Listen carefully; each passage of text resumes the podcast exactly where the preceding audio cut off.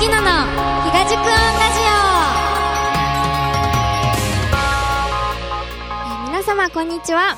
このラジオは東新宿地区5会場サーキットフェス東塾オンの番組です、えーこの度ラジオパーソナリティを務めさせていただくことになりましたシンガーソングライターのゆきのです。よろしくお願いします、えー今回は記念すべき第1回目の放送です。と、今回はですね、初回にふさわしいゲストの方をお呼びしておりますので、ぜひ楽しんで聴いてください。それでは、最初の1曲目聴いてください。私、ゆきのの曲で、君の追っかけ。どうぞ。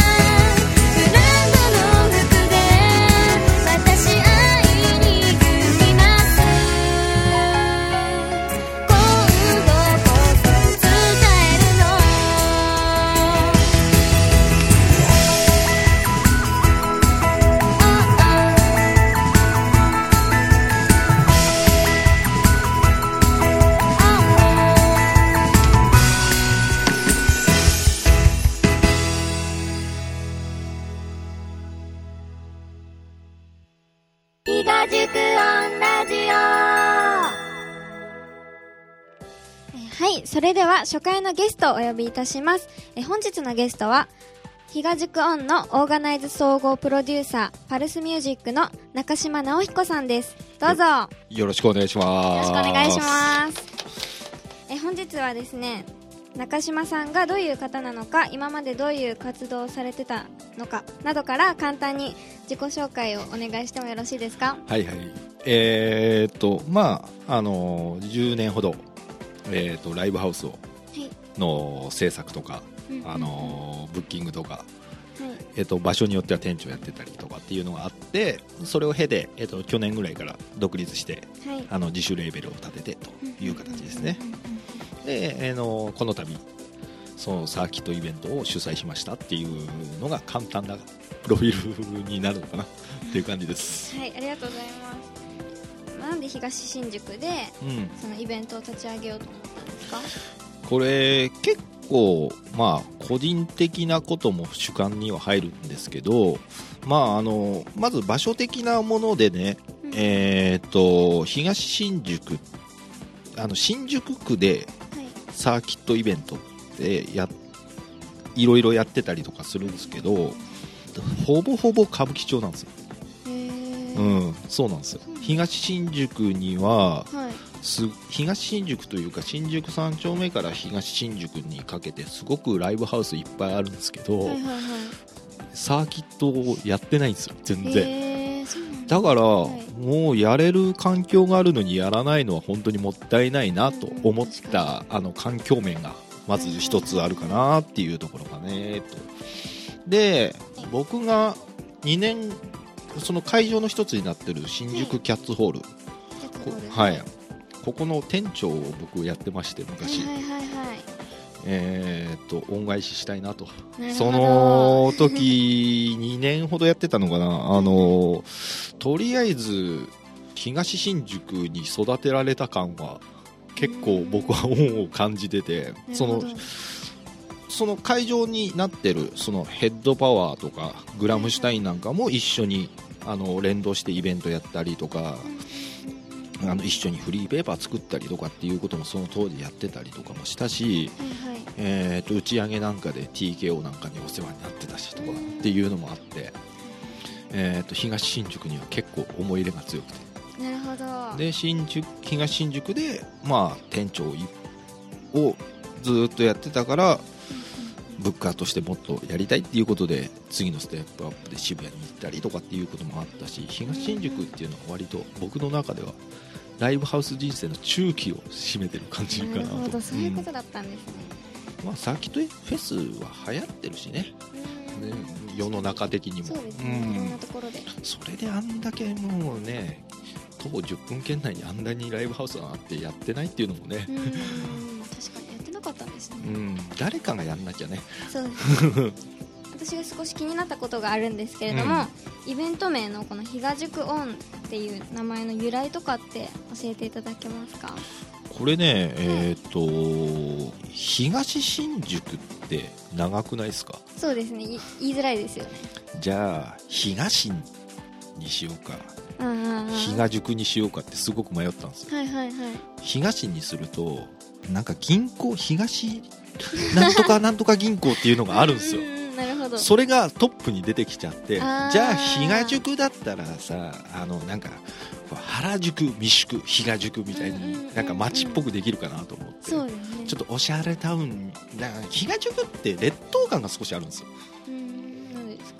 んあのしさっき言ったみたいに新宿イコール歌舞伎町っていうのがあって、確かでじゃあ西新宿って言ったらさ、にあの西新宿は西新宿であの、うんおなんていうのか長渕剛の歌で歌われてたりとか、はいはいはい。あの大企業がいっぱいオフィス街であったりとかして西新宿はすごくポピュラーなんですよ。で北新宿はポピュラーじゃなかったんですけど、はい。もや様とかで取り上げられてあー。なるほど。だから東って全然ね、せっかくアクセスも良くてね、うんうんあるんだけどなんいいとこかろなのに。あんね、はい。せ線も2つ走っててうん。大久保に 侵食されてて。東新宿ってなんかね僕その劣等感を感じてるところが僕の中ではすごく愛着があって。なるほどあ東宿をだからおしゃれにしたいなと 思って東宿にしたんですけどね。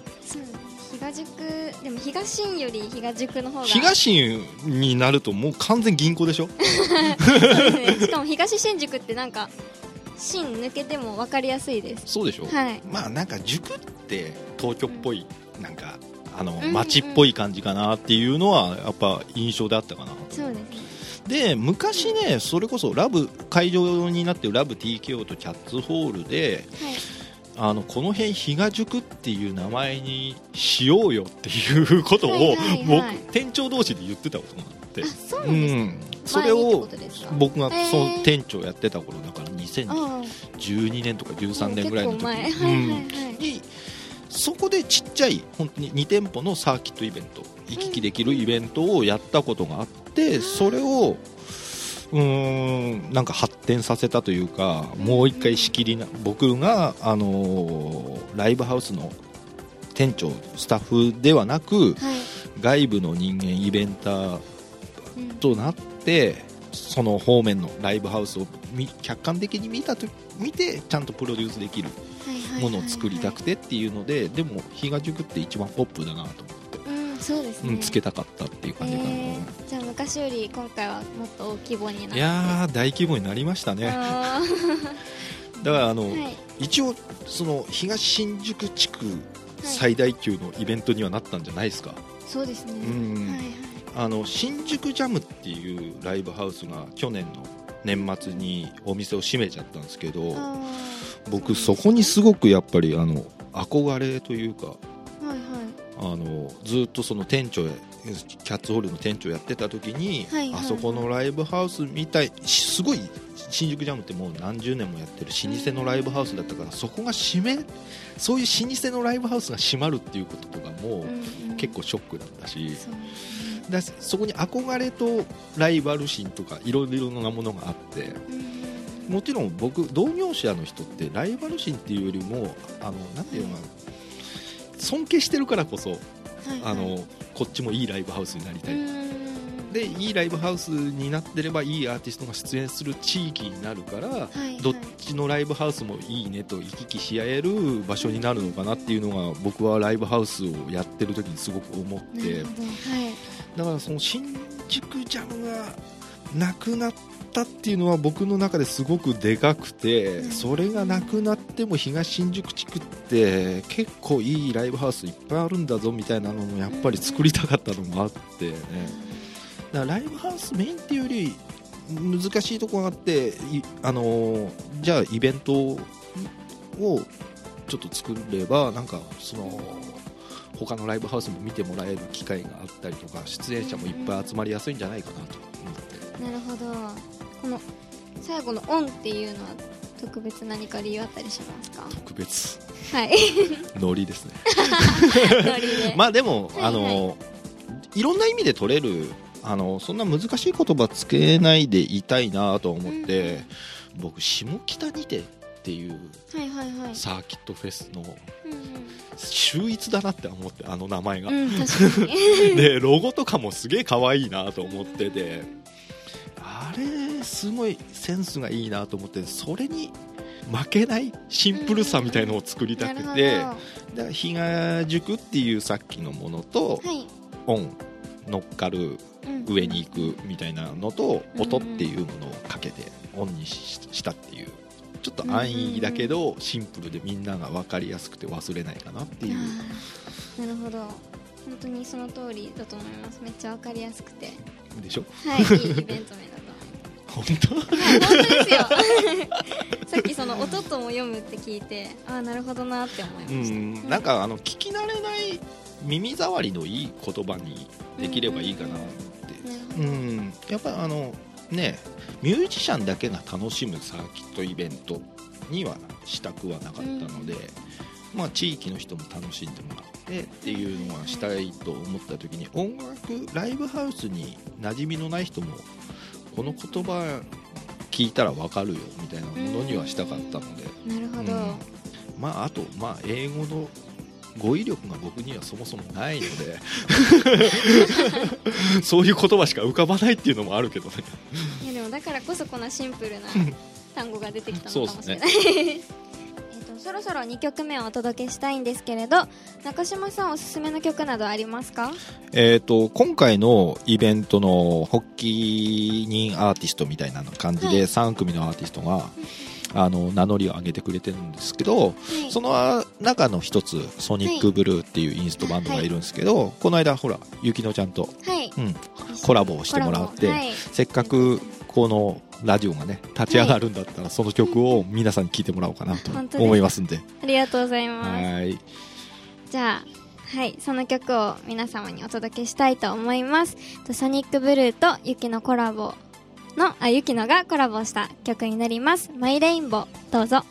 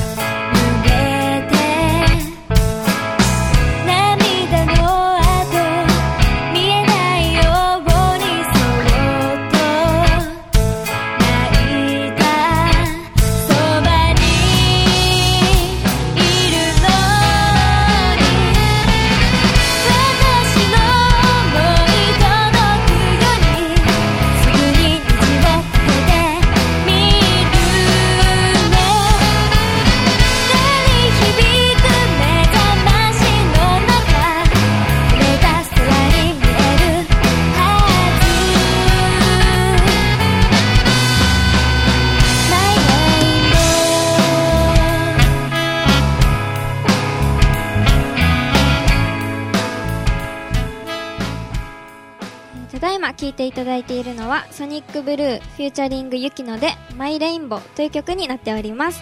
えということで中島さんにまたもう一個聞きたいことがあるんですけれども、はいはい。このサーキットフェスの楽しみ方について教えていただけますか？今回ですね、はい。えーっとまあ50組のアーティストが参加してくれて、はいはいはい。ライブハウスとライブバーが参加してるっていうのが、まあ、特色かなと思ってでまあライブバーではあのアコースティックのミュージシャンが多く出てるし TKO の方ですよねライブバーっていうのは。はい。でえーっと、うん、はい。グラムシュタインとかヘッドパワーとかキャッツホールに関しては、はい。あのバンドものが多く出てるかなっていう感じかなっていう。そういうふうにちょっとジャンル分けしてみて真昼の月夜の太陽に関してははいあの普段からあそこはあここグランドピアノが置いてあったりするライブハウスだったりとかするので、あの今回僕はあの女性アーティストでちょっと固めてみたんですけど、だからあのジャンルとか普段見ないものも見れたりとかするのを来てくれた来場者の方は楽しんでもらえればいいんじゃないかなと思うしわざとあの出演者の空き時間っていうのをずらしてあるのではいはいはい30分ずつずらしてあるので、うん、違う箱に見に行くっていう隣の箱に見に行くっていうのが10分5分10分だけでも見に行くっていうのでまた戻ってくるっていうのができるかな。であの今回もう一つのあの音楽的な楽しみ方っていうのははい。もちろん普通のライブはあのサーキットフェスではよくあることなんだけどやっぱサーキットフェスのもう一つの楽しみって街を楽しむことだと思うから。なるほど。でこれね、えー、と商店街の人とかともよくい。ミーティングさせてもらってこのイベントを作るにあたって、うんそうなんうん。で、えー、と商店街の人にもあのご協力してもらってっていう感じなんでなんかあのリストバンドを見せたらどっか割引になるとかああそれすごくいいですこれねこれあの各店でできるだけ頑張ってやってくださいっていうのを言ってるんですけどもしかして、はいはいはい。まあ、あのどこの店がやってくれるかっていう情報は僕はもらってないので何とも言えないですけどあのもしかしたらね見せたら割引にしてくれるところとかもあると思うしあのうまい飯屋さんとかあの居酒屋さんとかもいっぱいあると思うしそういう街をね楽しんでもらうっていうのがいいと思うんですよ。あーそうですね。それは今後お店とか分かってくる感じですか割引が効くお店とかって今後分かってきたりする。あー今回はねやっぱりね、はいはい商店街の地域の人とかもやっぱり逆に言うと、はい。サーキットフェスとは何ぞやなんですよ。うん確かにそうですね。あのーさっき言ったように地域最大級になったっていうのと同時にさいやあのやってなかったわけですよ、はいサーキットフェスをお祭りをやってなかったわけだからあの今回の見てもらって2回目以降3回目以降とかっていうのはどんどん出てくるかなとはもちろん思うんだけどはい。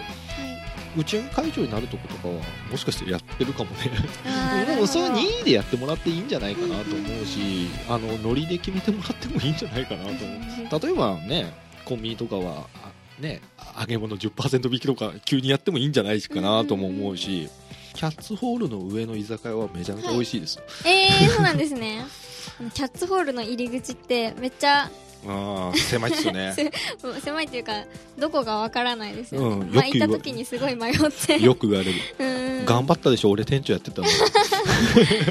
でもそこもなんか東宿オンにの時は大きい看板とかも出してわ大かりやすい。きいかわかんないけど看板は出すと思うよ。でもうーんまあコマチューの下って思ってる。うんこれキーワードでコマチュー。の下。そうコマコマチューの方がキャッツホールよりでかい看板なんだ。あなるほど。小町の下って。は いキャッツホールはね。はいそうだね。なんかあのライブハウスってやっぱ地下が多いから目立たなかったり、うんうん看板をあんまり出せてなかったりとかっていうのはあると思うんだけど、まあこういう機会にねみんなに知ってもらったりとか、うんうんうん。逆にあの狭いライブハウス狭い入り口のライブハウスっていうのがはい。あのキャッチコピーになればそれはうんうん。うん確かうに、ん。隠れ家チックですもんね。そう、うん。もう隠れすぎだけどね。いや、本当ね、よく言う。あのね、僕もあそこで店長やってたから分かるんだけど、場所どこですかっていう問い合わせの 電話がめちゃめちゃ多いのよ。やっぱそうなんだ、うん。だからこう今回50組組んで、あのーキャッツホールにも10組のアーティストが出てもらうんだけど、うんそれのアーティストのお客さんを誘導するのが俺が一番大切な仕事じゃないかなと思ってんだけど 今回。いやーそこはね分かりづらいよね。そうですねでもなんかあの宝探しみたいな感じであこのライブハウス見つかったみたいな、うんあここだここだ、うんみたいなうん。感じが。思ってもらえればいいんじゃないかな。ですね。はい、えーそろそろお時間ということで今日は素晴らしいイベントのお話をありがとうございました、はいありがとうございます。私も一出演者として一生懸命頑張りたいと思うのでよろしくお願いします。いえいえ。最後にお客様に一言何かありますか？お客さんにですか？お客様えーと視聴者様に。ああ、これから1回で終わらず2回、はい。3回。で地域の風物詩になるようなイベントにしていきたいなと思ってるのではい。頑張りたいなと思ってますので温かい目で見ていただければと思います。ゆきのちゃんははい。あれじゃない？この公式のラジオのパーソナリティを今後やっていくわけじゃない？はい。心構えは。心構えですか？私本当にもう今はもう聞いてもらっている感じで分かる通り不慣れなんですけれどもちょっとこれからどんどん。じゃあ初めて同士頑張ろうね。これから、はいそうですね。一緒に頑張っていこうよ俺ら。はい。でもまあこうやってね、はい。あのーちょっとずつまあ手探りかもしんないけど、うん、その出演者の皆さん来てくれるお客さん、えー、と地域のそのイベントを見守ってくれる皆さんと手を取り合うイベントになれればいいねとうんいう感じで一緒に頑張りましょうね、はい。これから。よろしくお願いします。はいそれでは、えっと今日のゲストは東宿音のオーガナイズ総合プロデューサーパルスミュージックの中島直彦さんでした。ありがとうございました。ありがとうございました